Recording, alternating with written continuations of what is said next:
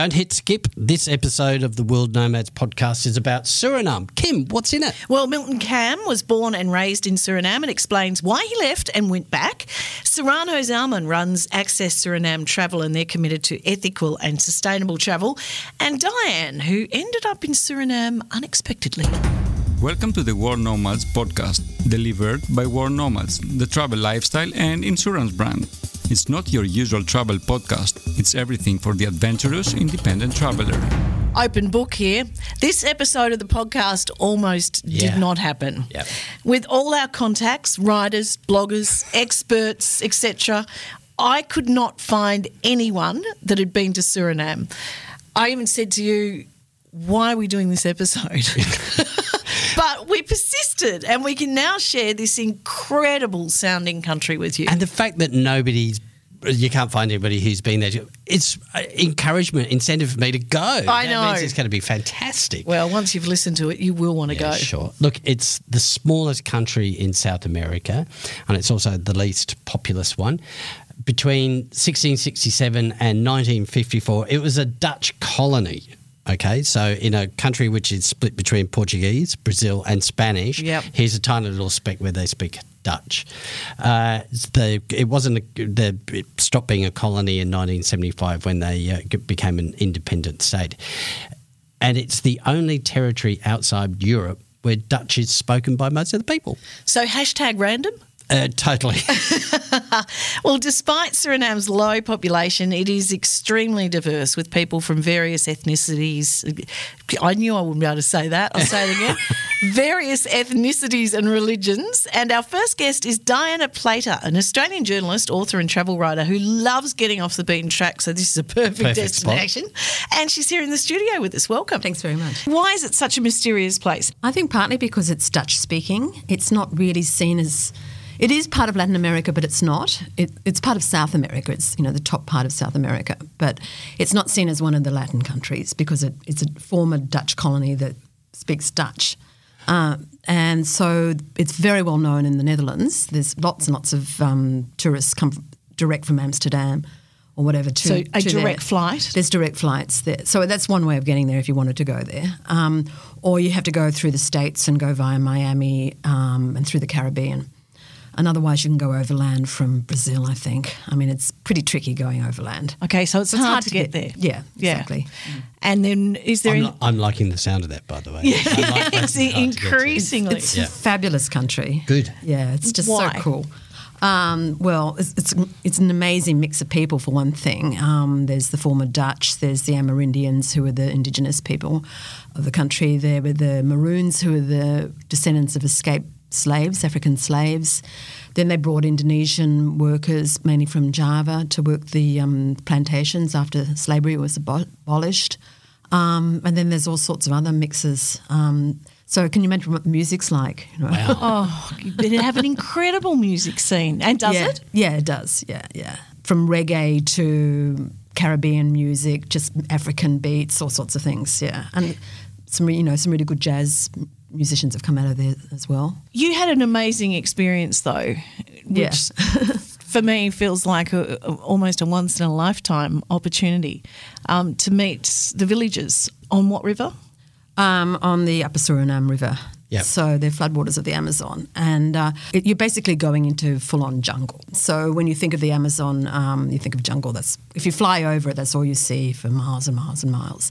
But when you actually go there, you're going down these um, in canoes. Um, at, with outboard motors, you know, so Yeah. you fit about Like 12 long- people. Like longboat ones. Yeah, Yeah. yeah. Um, they, they finally built a road about 30 years ago, and that goes um, for about three hours from the capital. And then you get off and you get in, a, in one of those boats, um, one of the canoes. And then you're sort of going down, down, down. And then you, there's some points where you're shooting rapids, and it's most clearest, beautiful water, gorgeous to swim in. It's also got the kind of Rasta feel, like some of the well, the villages we went to were those of the Maroons, or um, that's what they're known as generally, or Saramaccans. Um, they were the they were the um, slaves who escaped and rebelled um, in the 17th century and um, made their way down the jungle, down the rivers, learned how to use how to um, grow crops when the main crop is cassava. um, from the Amerindians and more or less displaced them, took over their villages in a way. The Amerindians moved further down and more and more into the Amazon, and uh, and then they just had this closed society for like 300 years, and it was an oral society, um, an oral oral culture. So their memories are incredible, and they um, they they memorize all what they call the leaders or the chiefs of the villages are known as captains because they're thinking of the captains that were yep. on the slave ships. Yep. And they memorize their names from the ones that first came, you know, and to the ones to you know 300 years later to today. Tell me yeah. that story that you were that you mentioned where you thought this this guy was you know affirmative listening basically. Yeah, yeah. Um, I was with a group of um, Australian, uh, actually European travel agents. They weren't Australians. Um, who were invited there to talk about tourism possibilities and how they can improve tourism in the country. So they invited us to a village meeting. And um, while I'm there, I could see this guy just sort of going, hmm, hmm, yeah, yeah, nodding his head. Hmm. And I'm going, wow, I wonder what he's, what is the, what, who is that guy? So I asked the guide at the end, um, who was he? And he said, well, he's like the secretary. He's the one who takes the notes in his head and remembers the whole meeting you know, from beginning to end. And if there's any dispute or any problem, you go to him and you don't dispute him because he does have that memory. And he can tell you who said this and who said that and when it was said. And that, that, re- that is remarkable, really, isn't it? I love I th- it. I think my wife's one of those. yeah. really? Remembers everything? Yeah, no, but you, five years ago you said. Okay. Yeah. So, so you yeah, went with yeah. a group of travel um, agents, you said, to explore possibilities for, for tourism this but sounds worrying. They, we don't want mass tourism in a place. No, like but who no. is it? Was it is it the agents that want it, or is it the Maroons? They want it. The right. Maroons want. They don't want. They don't want it. The place to be destroyed. They want it controlled. So we stayed at lodges and which are either owned by Maroon communities or leased to others who run them for them. So the main one we stayed at was a place called Danpaati and that had been set up. There was a shocking civil war in the 1980s. And after that, they needed development help and health help and so on. And so it was set up as a way to try and raise some money to improve the conditions in the. Um, in the villages, and for, for example, pr- improving the water situation, the health, a kindergarten, so the women, because the women go out and work in the fields, and somewhere for the kids to go to. So things like that. So they just see it as a way of bringing in money that um, that they wouldn't normally get. So yeah, they say, yeah, we want to just hurry up. You choose slow, get moving. Now you mentioned the music then being so fantastic. What's the dancing like and art? The dancing by the women is fabulous, and they wear these sort of applique skirts called pangis that they get. Ha- it's a matrilineal society, actually. I'm talking about the Maroons. talking about the Maroons here. Yes, great. Um, so the women get handed down these skirts by their, you know, mothers and grandmothers, and then they're the ones that more or less choose the husband, and the husband has to show that you know he's got enough pots and pans and whatever to you know to be a good husband, and then they decide on it.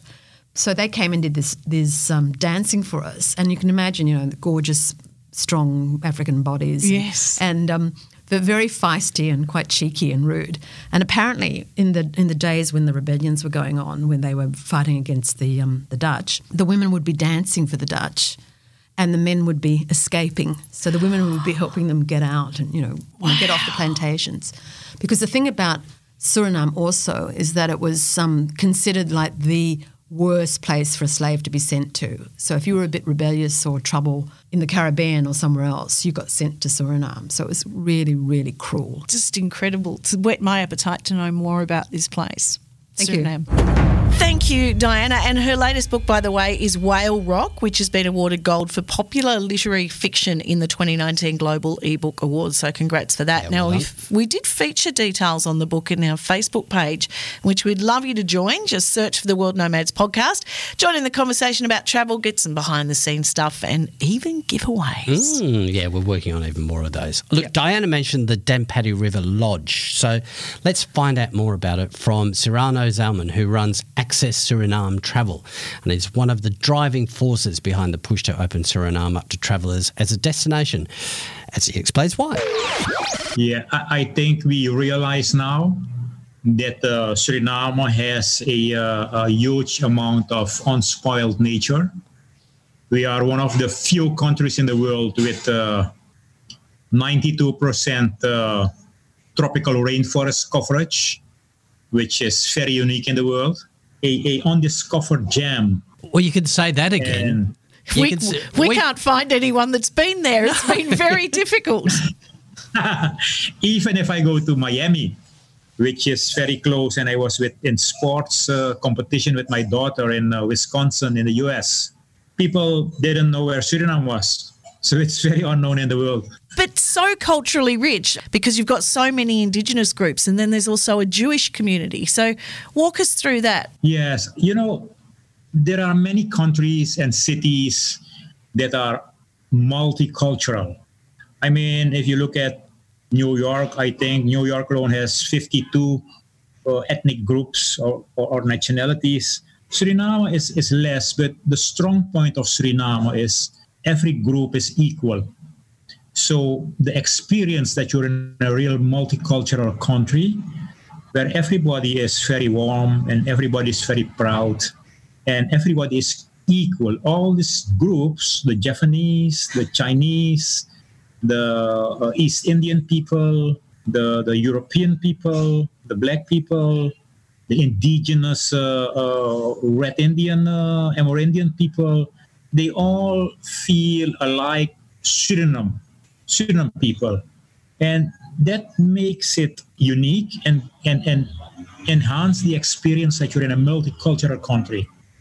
Another thing is that due to history, all these groups they live together very well. Suriname is the only country in the world where a mosque is standing besides the, the, the, the synagogue and where the groups use each other's parking line when the one's parking is full, fully part.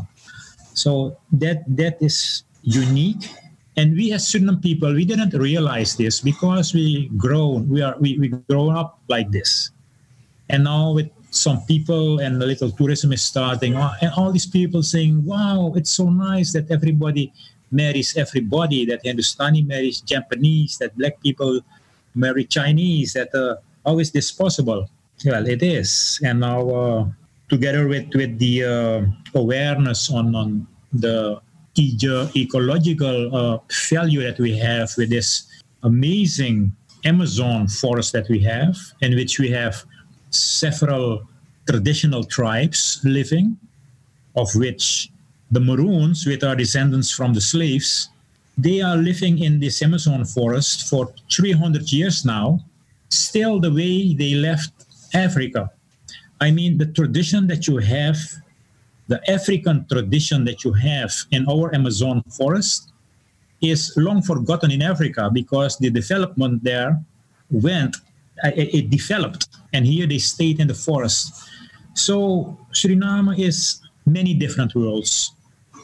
We have the part where uh, we have this lodge uh, Frederiksdorp, which is in the old plantation uh, region. And you won't believe me, but in this area, it's approximately uh, 400 square kilometers. It's an island in, in the coastal area. There are only Asian people living. I mean, there is no other ethnic group than Asian, and everybody in the same at the same time feels very Surinamese, and that is the strange twist in Suriname. Yeah, it's a, it's a special country. It sounds Special like a company. uta- utopia. Sounds like really. utopia, Yeah. Why, why? Why would you want to open that up? You know, keep it a secret. Uh, I, I don't know. We like to share it because when people come, they love Suriname. So it's a small unknown country, but the experience of the tourists that come, the few that come, but they are not much, they love it. They give very high ratings. So I think tourism is a big chance for us to preserve nature, to uh, develop and, and enhance culture, to share art, and to keep things uh, sustainable. You believe that tourism should be well balanced in terms of people, planet, and profit. So, how are you hoping to achieve that? We have the resort, Danpaati River Lodge, and that is, uh, is, is, uh, is in the region of the Maroon people. When you're in the region, you think you're in Africa.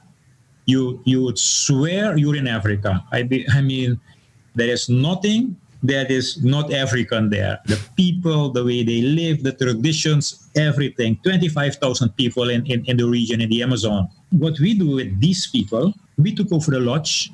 We have a huge uh, project for 12 villages surrounding the lodge, doing uh, educational things for for the uh, youths. We do healthcare for the elderly people, and we have this lodge totally managed by local people. I mean, from the cook, the person that makes the bread, the guides, the hospitality crew, the manager, everybody on location is locally trained and they do a fantastic job. What we do with uh, preserving nature is uh, we try uh, an awareness among the villages that we work with, is 12 villages, on waste management. Everything is shipped back to Paramaribo. We do reuse of everything, plastics, only reusable things. Uh, we do uh, buying everything from the local people, everything. So, uh, in, in every aspect that we can maintain nature and, and strengthen the local people, we do it. Well, fingers now- crossed that you can balance both, opening it up to, to travellers, tourists, but remaining so unique. And would you welcome us, Sirano? Can we, would come and do a podcast from there? Yeah, we'd like to do a podcast from the Danpaati Lodge. Yeah, you are more than welcome. More than welcome. As soon as you get here, you're our guest. Just be very careful that you said that's on tape. We will. You may laugh, Sirano. You may laugh. And great to hear they embrace, support, and encourage ecotourism. By the way, we have a special episode, Phil, coming up on sustainable and ethical travel. So make sure you subscribe to the World Nomads podcast from wherever you get your favourite podcasts so you don't miss that. But what's news? Okay, dust off your cameras and start shooting. The next World Nomads Photography Scholarship is about to be launched. Uh, this is at the time when we recorded this uh, in mid October. Visit worldnomads.com forward slash create for details. Last year's winner won a photography trip to Morocco. Where will it be this year? Ooh, the anticipation. Okay. Uh, do you take anything odd or unusual with you when you travel, Kim? Personality. Yeah. Several of them. Yeah. Look, I'm asking this because I heard from somebody who's a freelance writer for the Washington Post, and they were preparing a piece to submit to the Post. So we get. I I thought that was a good thing to. uh, You know, we're a travel company, so I thought it's a good thing to get a collection of responses from the people in the business, and also that's one of the things we did on the World Nomads uh, Facebook group as well. So here are a few that we got. Emily, who's uh, boss here, she takes a sketch pad with her because she likes to do some drawing. She's arty. Yeah. She's very arty. Um, this is an oldie but a goodie from World Nomads. Take a doorstop because if you're staying in a hostel, sometimes they've got really dodgy locks on them, so you can doorstop stops people breaking in. Um, Kate says uh, she packs a smoke detector for the same reason. Dodgy hotels and hostels where they don't have their own fire uh, detectors. That's a ripper one, really. I yeah Yeah. I don't stay places like that. I did. Well, you know, like seriously, if you were, well, I have uh, with rats running over the place as well. That was a terrible night's sleep. But that is one of the things that you look at and you go, eh, "There's actually no smoke detectors in here. What sort of place am I staying at? Am I got a better option somewhere?" Yeah, well, I booked a place in Canterbury recently, and Yes. I, it was the first thing I checked for. And they had one, but they didn't have things like a mattress protector on Oh, the right. bed. Ew. Ew, I. I just, I just chose to have a few drinks and forget about that. Well, that's one of the other things that I, I spotted. pe- The the results from this, asking people this are still rolling in, and somebody said that they always take a sleeping bag liner yeah, good idea. for exactly that reason, Yeah, which is a good one. and they're right? silk, and honestly, they just fold up to nothing. Yep, totally. Uh, Matthew says he carries four pegs because uh, he needs a lot of darkness at night to sleep. So he uses the pegs to shut the gap that always shows up in the curtains. Sensational idea. I actually was staying in Helsinki in midsummer, so of course it never gets properly dark there. And sometimes when you when you've been at the vodka ice bar, you Yeah. need a dark room. Yeah. So I actually went out and bought bulldog clips. I actually had to find a you know stationery one. office or a newsagent and buy bulldog clips when I was in Helsinki. Well, I was surprised in Japan because the, the land of the rising sun, Oh, yeah? does rise at about three in the morning. Is that right? Yeah, it was crazy. It's crazy. Okay. So I, I was I spent a lot of time awake in Japan.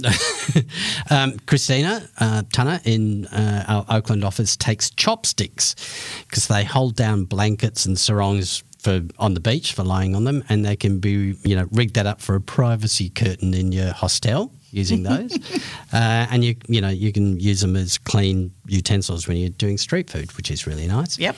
Christy McCarthy packs gaffer tape.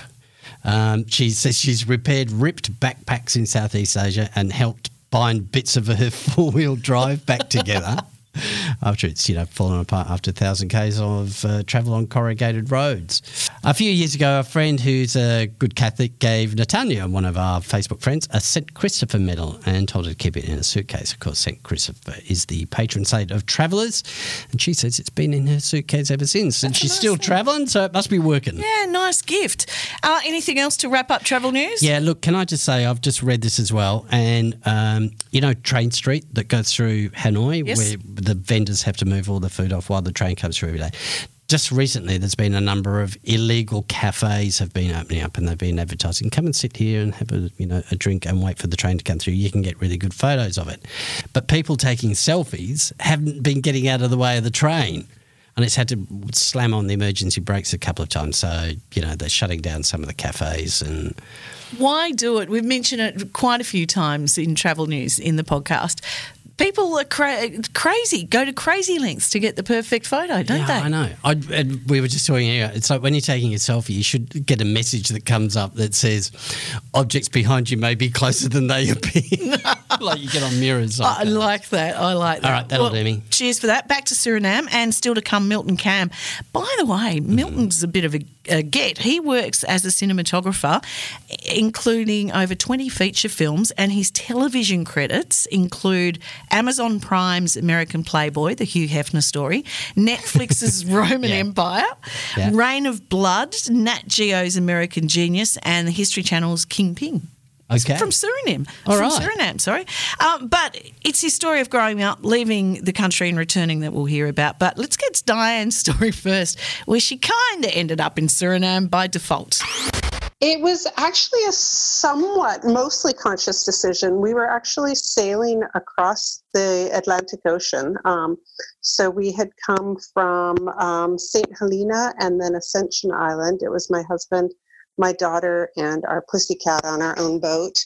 Um, and we were trying to choose our landfall. Just Suriname seemed the most interesting of the countries we had to choose from out of the Guyanas. So, what was interesting about it? I tend to be intrigued by off the beaten path places and places that I can't find any information about. So um, we all know about the Amazon, and and that's sort of well known. But I was I was intrigued to be on another sort of jungle river in well in the jungle. What What's it like on the ground? Does it feel like a melting pot of cultures? It really does. It's probably one of the more uniquely diverse countries that we spent time in, in that everybody looked like they could be from anywhere else in the world, but um, most people were very distinctly Surinamese, or I'm not actually sure what you call somebody who's native to the area.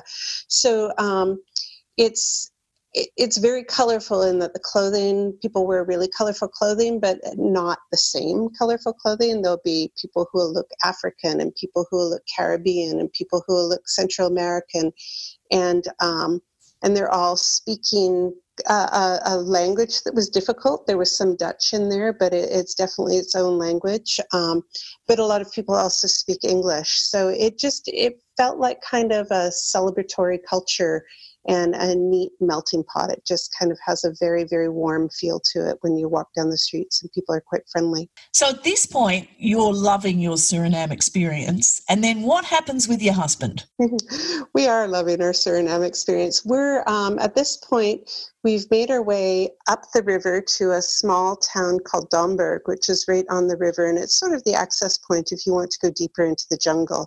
And um, we were working with some local people to plan this deeper excursion.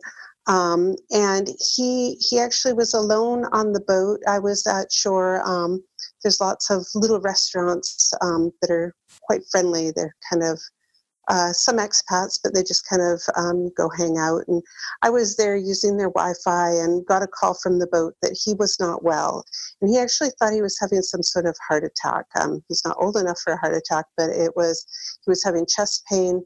So locals helped me get him. They don't have ambulance service, is not something that you rely on there. So um, he was loaded up into a locals pickup truck and taken to the hospital and taken to the emergency ward where um, we joined the line with everybody else. And um, when he was seen, they did feel that there was something going on with his heart. So he was admitted to the cardiac care unit.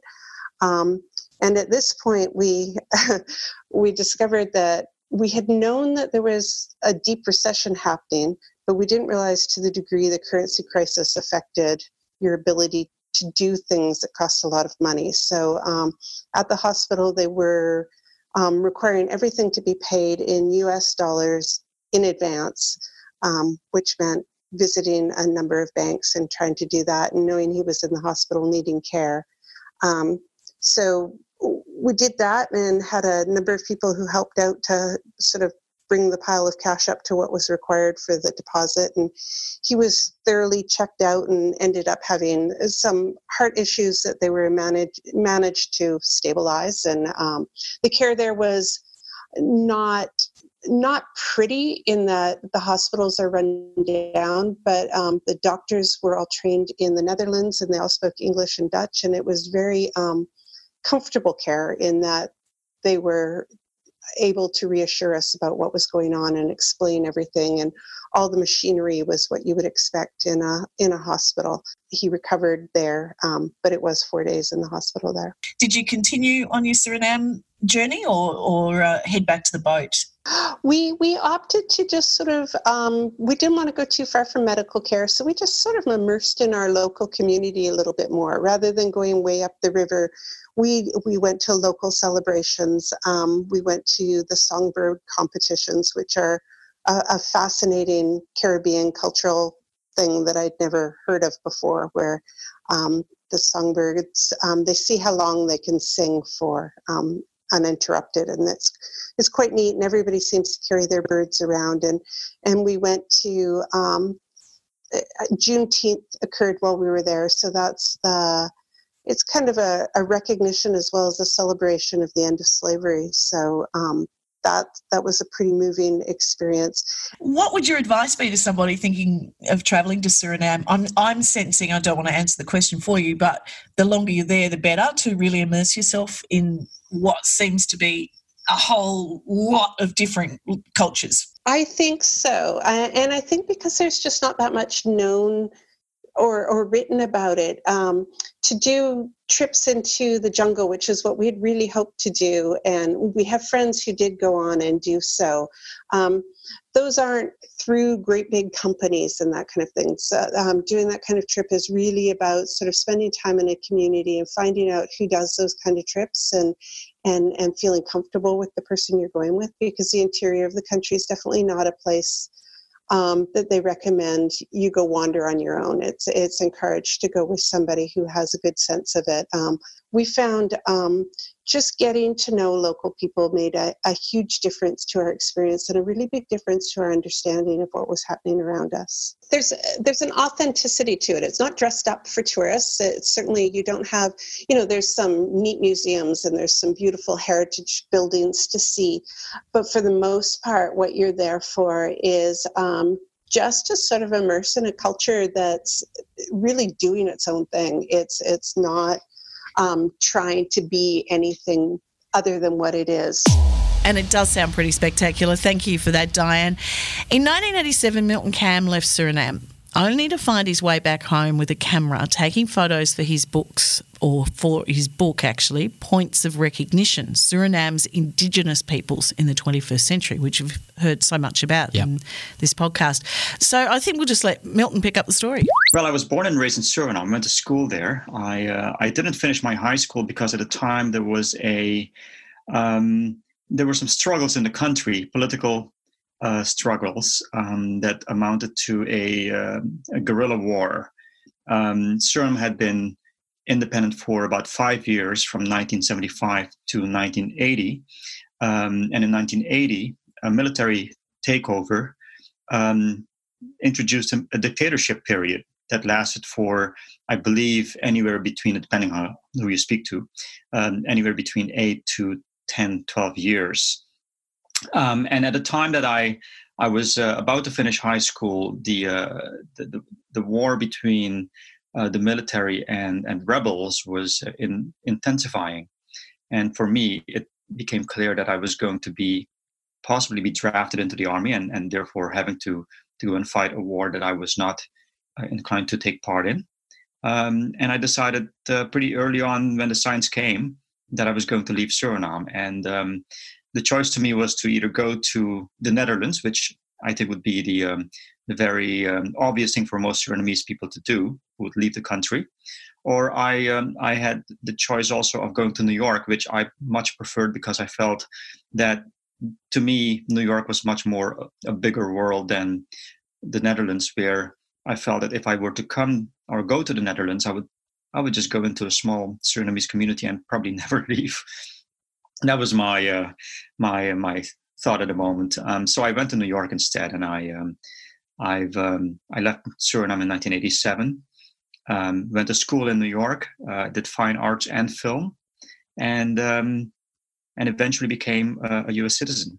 But as as friends, uh, as a friend had told me uh, once, every seven or eight years, a person is going to find themselves getting quite homesick or missing something of their past, and that sort of happened to me as well in a way because after seven eight years i began to think about suriname and about um, going back there. But i didn't really have the means to go back and, and and, and visit because i was still struggling trying to make it work trying to pay the bills trying to get through school. So um, that episode kind of passed.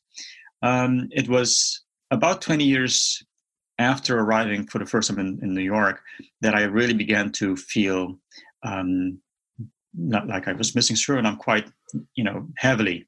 And I think it came partially with having, at that time, already a career in, in, in cinematography.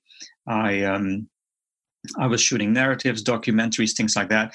And there was one documentary that I was in, in, involved with, which took me all the way to New, New Mexico to uh, to film a powwow um, of Native Americans, which is where Native American dancers from um, many different tribes in the US as well as in Canada would come together to celebrate their culture. Um, that I, I was so moved um, by by that event because it's the first time I actually really saw and, and met and heard um, Americans, real Americans, not Americans who are uh, from a, a, past in Europe or elsewhere, but but Americans who were um, you know native to the country. And that really moved me. And while seeing this event and filming it i began to really think about suriname and about how i i would have liked to have had a similar experience in suriname which i never had. So the uh, the idea of going back to suriname um, began began to take real form uh, during that event. So um, so the urge to go back really really did take a hold of me. And i decided to go back um, uh, that same year in 2007 um, not knowing what kind of impact it would have had on me. Um, you know, when I when I flew back from from New York to uh, to New York uh, to Suriname, as as many Surinamese will tell you when they come back to the country after a long absence, the moment the airplane uh, opens, the door opens, and you you you go out on the tarmac, you you smell the the warm, moist air of the rainforest around and and the concrete of the tarmac of the airport, and that that that smell really just comes right back at you and, and, and really fills you with a sense of you know i've arrived. So for me that was the same thing. And and coming back to suriname in 2007 uh, to the city of paramaribo where, where i grew up was um, was was akin to being i guess you could say in love and um, and, and and being a kid in a in, in a in a toy store seeing things that are are very familiar but at the same time still um, very fresh because I was coming back after 20 years, not having, you know, seen anything of Suriname in, in, in this period of time. So at this point, then, um, tell us about the project that led to to the book and the beautiful photographs that uh, that you took. I took a camera back with me to Suriname, a proper camera, and I I, I really indulged in in taking pictures of everything I could, um, whether it's in the city, um, re- getting reintroduced to the, the, the mosaic of different ethnic uh, and cultural groups um, that you you'll find there, as well as the rainforest, the beautiful expansive uh, rainforest that Suriname has. And I, I, was taking pictures of everything and anything, uh, whether it was the rain or whether it was funerals or events that are happening among the different um, cultures. I really wanted to explore Suriname through my camera. And that kind of brought me to the idea of perhaps doing a series of, of photo books, um, each of which would detail one of the five or more um, ethnic groups in Suriname and it was obvious for me that I needed to start with the the group that was there the longest, which are the indigenous people of Suriname. Um, so I decided to to come back the next year in 2008 and began work and begin work with that on that. Um, and the first thing I did to to to start my investigation uh, of this this this little known population group is to to go and meet with uh, the organization that represents them.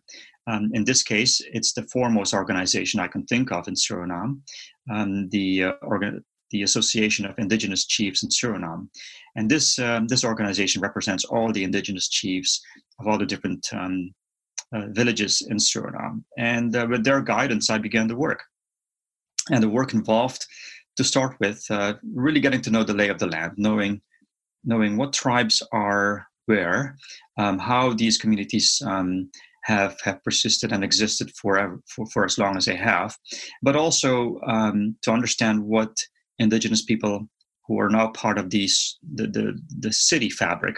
Um, how they live their lives, people in Paramaribo, and there's a, a, whole range of experiences, you know, from the traditional uh, lifestyle in the rainforest uh, to urban life in, in Suriname's capital. Uh, you must be th- so thrilled and and pleased with yourself that you've reconnected?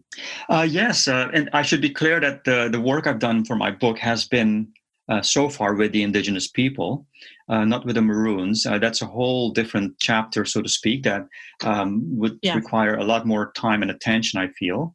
If you were to say to somebody, yes, go to Suriname, how mm-hmm. would you fill in the dots? Go to Suriname, but. I would say go to Suriname explore both what is available in the city of Paramaribo, which is a really amazing multicultural, um, you know, uh, mosaic. Uh, people from, you know, of the Creole and Maroon, um, you know, descent, um, people of African um, the diaspora, uh, as well as people from from Indian and, and Indonesian diaspora, Chinese. You'll find even uh, some Lebanese uh, shops in Suriname that sell textile, or you'll find uh, a little Brazil, so to speak. You know, um, Brazilians who've come to Suriname, especially for the gold mining, who've now got their own neighborhoods. Uh, you'll find such a, an amazing multicultural, um, uh, you know, a variety that is phenomenal for for a place in South America. Um, but also, you know, do go visit the uh, the beautiful Amazonian rainforest that, that we have. There is so much to see there, um, not just the maroon, but also the indigenous villages that are are open to to visitors. Uh, indigenous operators who can take you to to indigenous villages that are are you know available to stay in for several days and you can go and and and see them on the coast which is where you'll find sea turtles nesting uh, at certain times of the year. Or you can go away in the uh, in, into the south um, in the in the rainforest where you'll find aspects of culture among the indigenous that still exists whether it's um, you know planting and fishing and and, and hunting or uh, or other aspects. Fabulous Milton, and he has given us stacks of links to Suriname and his book, which we'll share in show notes, along with ways to get in touch with us for story ideas or even feedback on the podcast. Uh, next week, our special episode on sustainable and ethical travel. See you then. I'm off to Suriname. Bye. Bye.